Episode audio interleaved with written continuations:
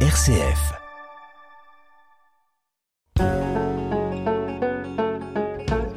Parlons patrimoine.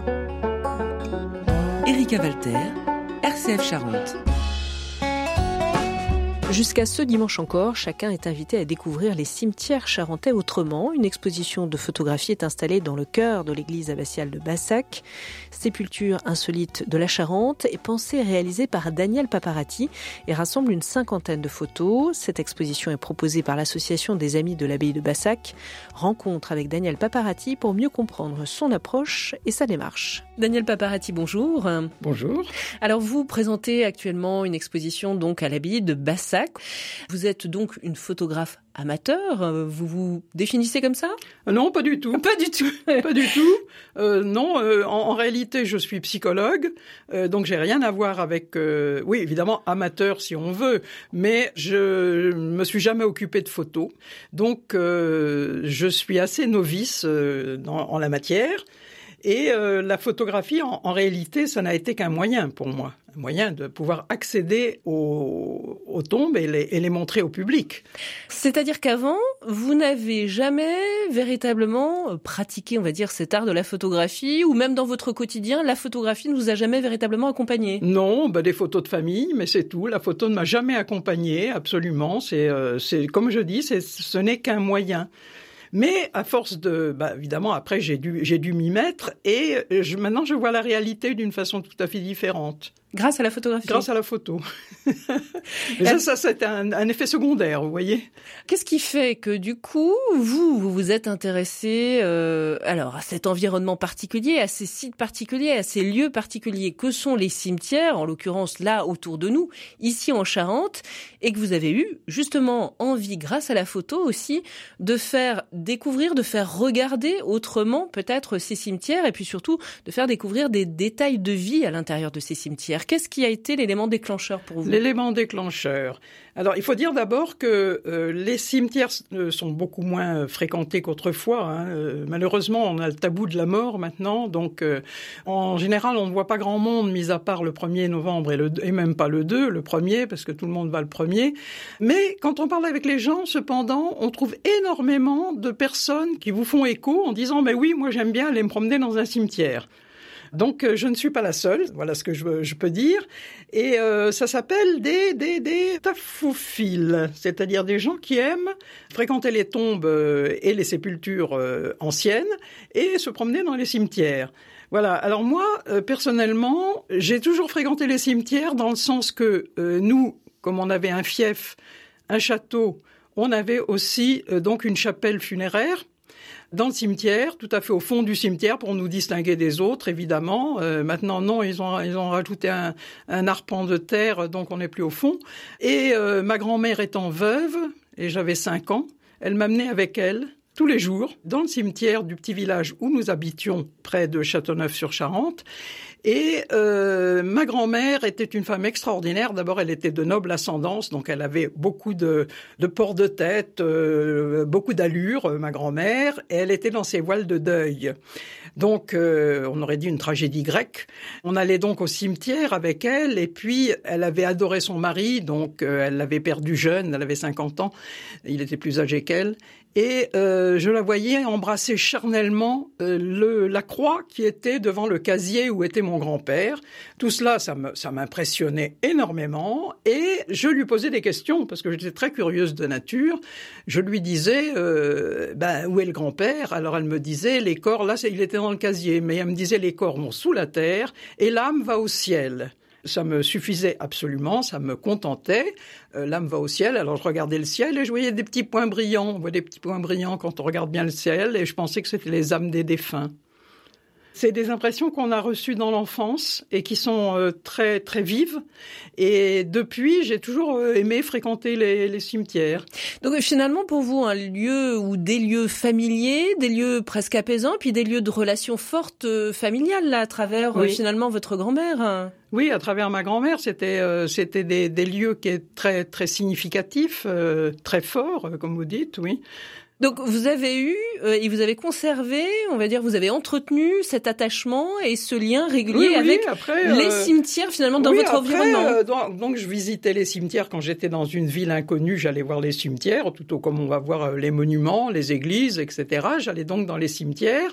Et puis quand je suis revenu en Charente, donc on vivait en Italie avec mon mari. Quand on est revenu pour nous occuper justement du, du vieux château et le, le remettre en, en état en 2001, j'ai commencé à avoir cette idée, pourquoi est-ce que euh, je ne ferais pas une, euh, des photos de cimetières charentais, donc il y a 20 ans de ça, et après une exposition ou un livre, ou enfin ce que c'était.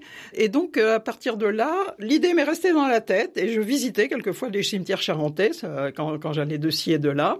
Mais je me disais, euh, de toutes les façons, c'est un rêve, c'est impossible, parce que en Charente, finalement, j'avais, je m'étais informé, il y avait de, de 450 à 800 cimetières. Oui, ce qui est énorme. oui, c'est énorme, parce qu'il y a 450 euh, villages ou villes euh, en Charente, mais il y en a certains qui ont deux ou trois cimetières. Donc, on peut aller même jusqu'à de 450 à 1000.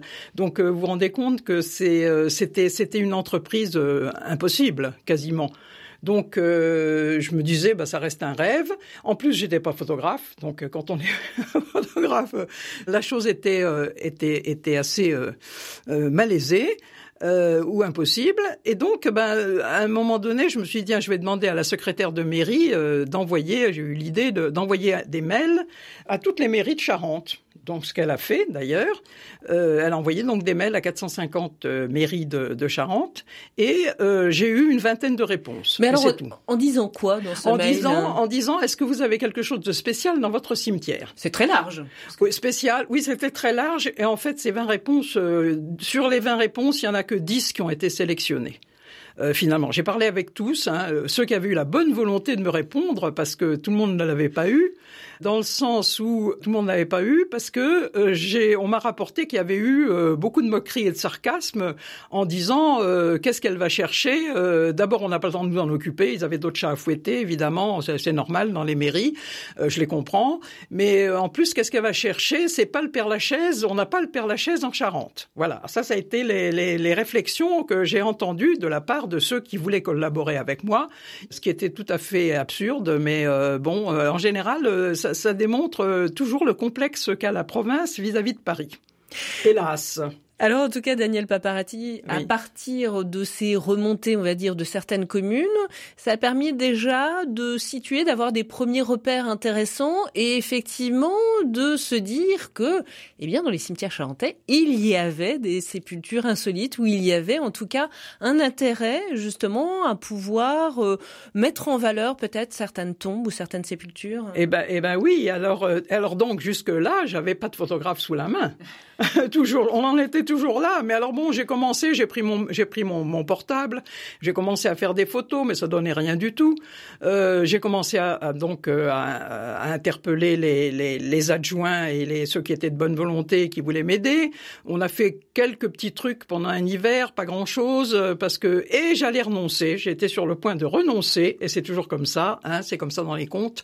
Quand tout d'un coup à Châteauneuf-sur-Charente, qui est un endroit où il y a à peu près 4000 habitants, hein, qui, est en train de bien se développer en ce moment, mais euh, qui était resté assez euh, assez dans son jus, un peu endormi.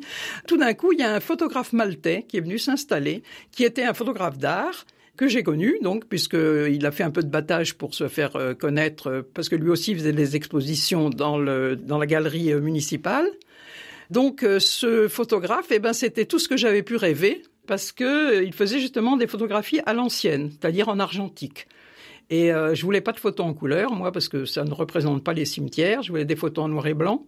Disons que c'était son job, c'était euh, c'était sa façon de faire. Donc c'était parfait. Et alors qu'il y a une loi spirituelle, hein, euh, pas le déro chrétien, mais il y a une loi spirituelle qui dit que quand il y a un fort désir de faire quelque chose, le maître apparaît. Le maître se matérialise devant vous. Voilà maître. Et donc ce maître-là, on a été amis tout de suite et on a décidé de, de faire ce, ce, ce projet ensemble. oui, ce projet ensemble, voilà. Parce qu'il a tout de suite lui euh, adhéré, compris aussi Alors votre intérêt. Il avait, il avait, aussi fait à Malte un, un, service sur les cimetières, voilà. Donc vous étiez fait pour donc, vous rencontrer. Donc compte à Châteauneuf-sur-Charente, un endroit de 4000 habitants, euh, voilà, rencontrer quelqu'un qui vous corresponde comme ça, c'est vraiment extraordinaire. Et du coup, j'ai repris l'idée, euh, évidemment. C'était pendant le Covid, en, en 21, euh, on avait le droit de sortir, mais à un moment donné, on avait le droit de sortir, mais on ne fréquentait pas grand monde. moi, je fréquentais les cimetières, c'était parfait. Hein. Derrière, il n'y avait personne parce que les gens ne sortaient pas. Euh, donc, je n'étais qu'en compagnie des défunts. Ça a été une magnifique expérience. Voilà. Donc, d'abord, il m'a appris. Alors, ça a été très rapide. Il m'a donné ou quatre leçons. Il m'a mis entre les mains un vieil appareil, un canon, vieil appareil, et il m'a dit débrouille-toi maintenant.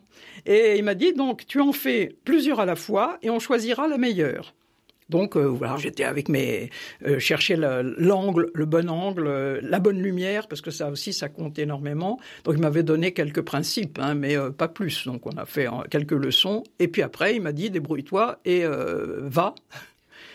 Et c'est ce que j'ai fait, donc. Euh, et à partir de là, donc j'ai passé mon hiver euh, dans les cimetières. C'était un bel hiver, il faisait beau, il faisait pas trop chaud parce que dans les cimetières il fait très chaud. Il faut pas y aller à partir du mois d'avril. Et donc avec la lumière aussi peut-être qui était ah, la lumière, c'était une euh. lumière rasante, une lumière euh, lumière du euh, d'hiver, c'était très beau, oui. Et alors Daniel Paparazzi, vous avez commencé avec quel cimetière véritablement? Finalement, ce projet il s'est concrétisé avec quel cimetière? Les premiers clichés, les premières photos véritablement que vous avez pu prendre et qui figurent aujourd'hui, on va dire, dans cette exposition? Alors bon, les premières, évidemment, je me suis appuyé sur les personnes qui étaient qui s'étaient présentées. je me suis appuyé sur elles. Bon, il y en avait une dizaine. Après euh, quand même, mes photos, il y en a 40, alors euh, j'ai quand même trouvé d'autres cimetières. Hein. Euh, donc je me suis appuyé sur elles, sur ces personnes, et puis qui m'ont raconté pas mal de choses parce qu'elles savaient beaucoup de choses. je me souviens plus quel cimetière j'ai vu en premier. Le plus important, évidemment, c'est le cimetière de Bardine à Angoulême, où est enterré le fameux, fameux gisant des deux, du mari et de la femme euh, à la fin du 19e siècle. C'est l'œuvre euh, principale du, du, cimetière, ce, gisant-là. Euh, donc je ne sais plus par où j'ai commencé. Le fait est que euh, une fois que j'ai épuisé toutes mes connaissances, j'ai été toute seule, j'ai pris ma voiture et puis j'allais. Et puis tout d'un coup, un cimetière me disait quelque chose. Alors j'y allais. Et c'est comme ça que j'ai fait pas mal de découvertes intéressantes. Patrimoine. Erika Walter.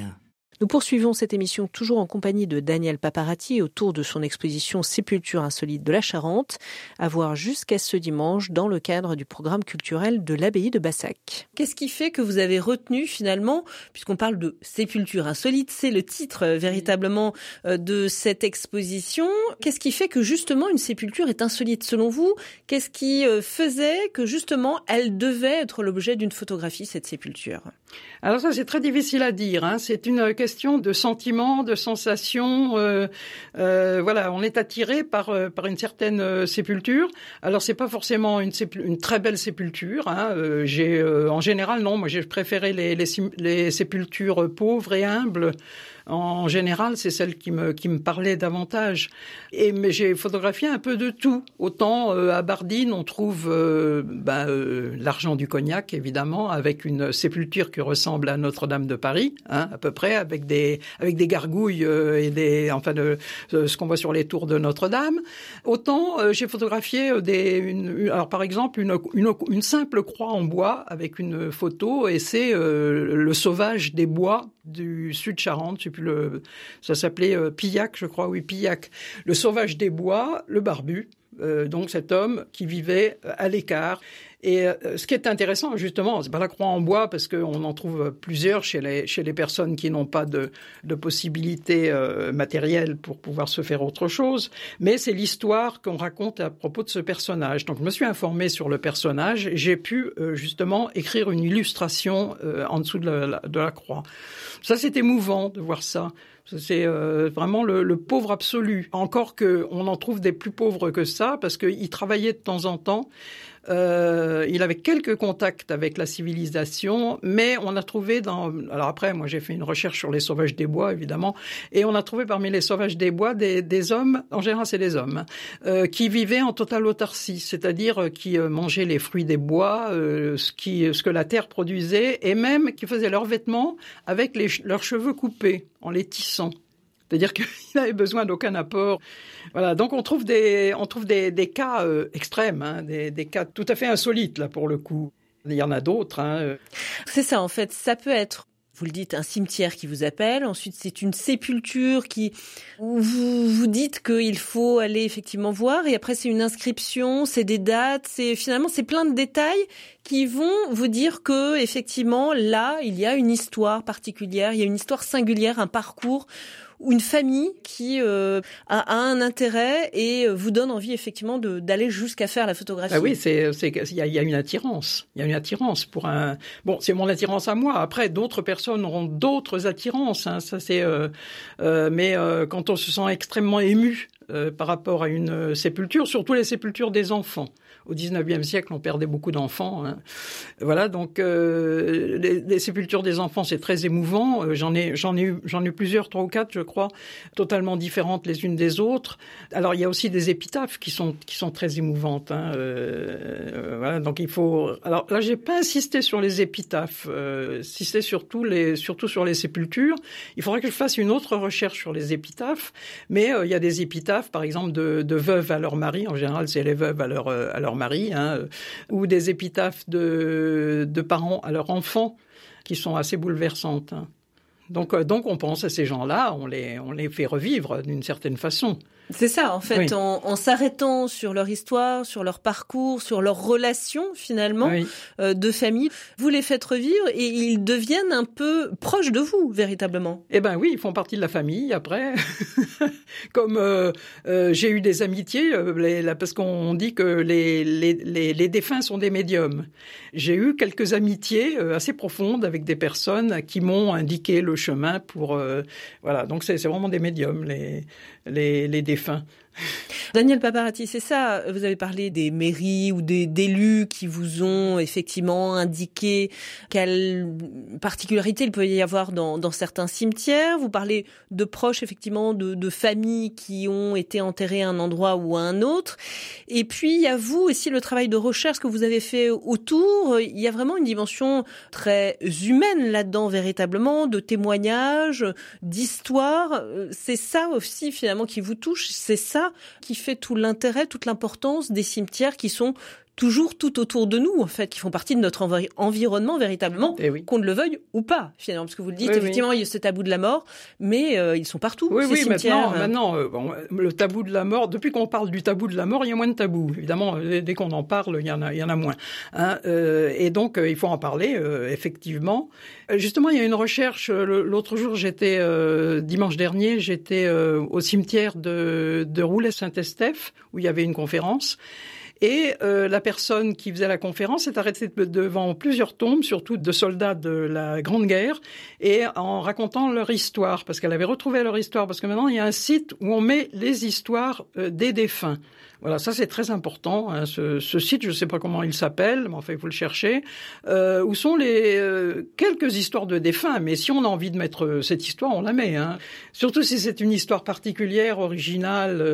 Hein. Enfin, toutes les histoires sont originales, peut dire, mais bon, peut-être certaines plus que d'autres. Donc moi j'ai quelques histoires là que je mets en, illustration de mes photos, qui sont encadré en tableau, comme euh, je, je, précise là, parce que j'ai acheté tous les encadrements euh, chez les Emmaüs pour avoir du matériel de récup. Donc euh, chacun des, des 40 ou 45, je ne sais plus exactement, tableaux proviennent de chez, de chez Emmaüs. Alors qu'est-ce que vous souhaitez en fait à travers euh, cette exposition? Puisqu'elle a déjà été euh, donc euh, montrée, cette exposition en 2021 à Châteauneuf, en 2022 à l'abbaye de Nanteuil-en-Valais. Maintenant, elle est à voir jusqu'à ce dimanche à l'abbaye de Bassac. Qu'est-ce qu'elle doit permettre selon vous, cette exposition, et qu'est-ce qu'elle a déjà permis à la fois à Châteauneuf et à Nanteuil-en-Valais Avoir davantage de, de retours. Euh, de la part des gens, qu'on m'indique euh, des, des, des, sépultures très intéressantes, euh, pas intéressantes pour des faits divers, parce qu'il y a beaucoup de gens qui m'ont dit ah oui, là il y a un assassin, de l'autre côté il y a un juge, c'est le juge de, du petit Grégory, etc., etc. C'est pas le genre de tombe qui m'intéresse. Hein. Bon, ça pourrait faire partie d'un autre projet, mais là il y a une collabo, enfin des, des, des trucs comme ça. bon, c'est pas le genre de, mais qu'on m'indique des histoires intéressantes avec des, des tombes aussi qui le, qui le sont, parce qu'évidemment, il faut, mis à part les, les croix des, des humbles, il y a des sépultures qui sont, qui sont vraiment très curieuses à voir. Hein. Et alors, ça a été le cas quand même, justement, après Châteauneuf et après Nanteil-en-Vallée, vous avez eu d'autres retours, des personnes qui vous ont indiqué effectivement des cimetières avec des sépultures qui avaient sans doute un intérêt? Oui, j'ai euh, quelques, j'ai eu quelques retours, mais pas grand-chose, euh, qui, qui, sont écrites sur un cahier. Euh, donc, parce que j'ai l'intention l'année prochaine, justement, de compléter mon, ma collection, on peut dire.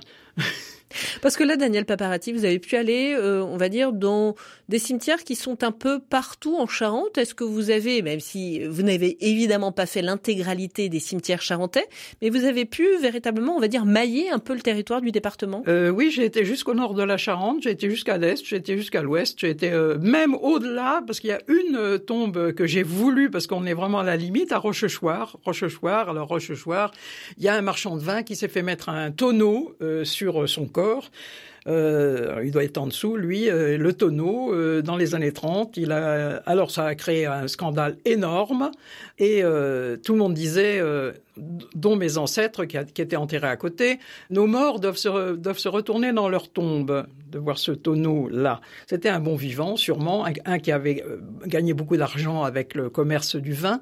Donc pour dire Rochechouart, Rochechouart ne fait pas partie de la Charente, mais c'est la seule exception vu la chose en question.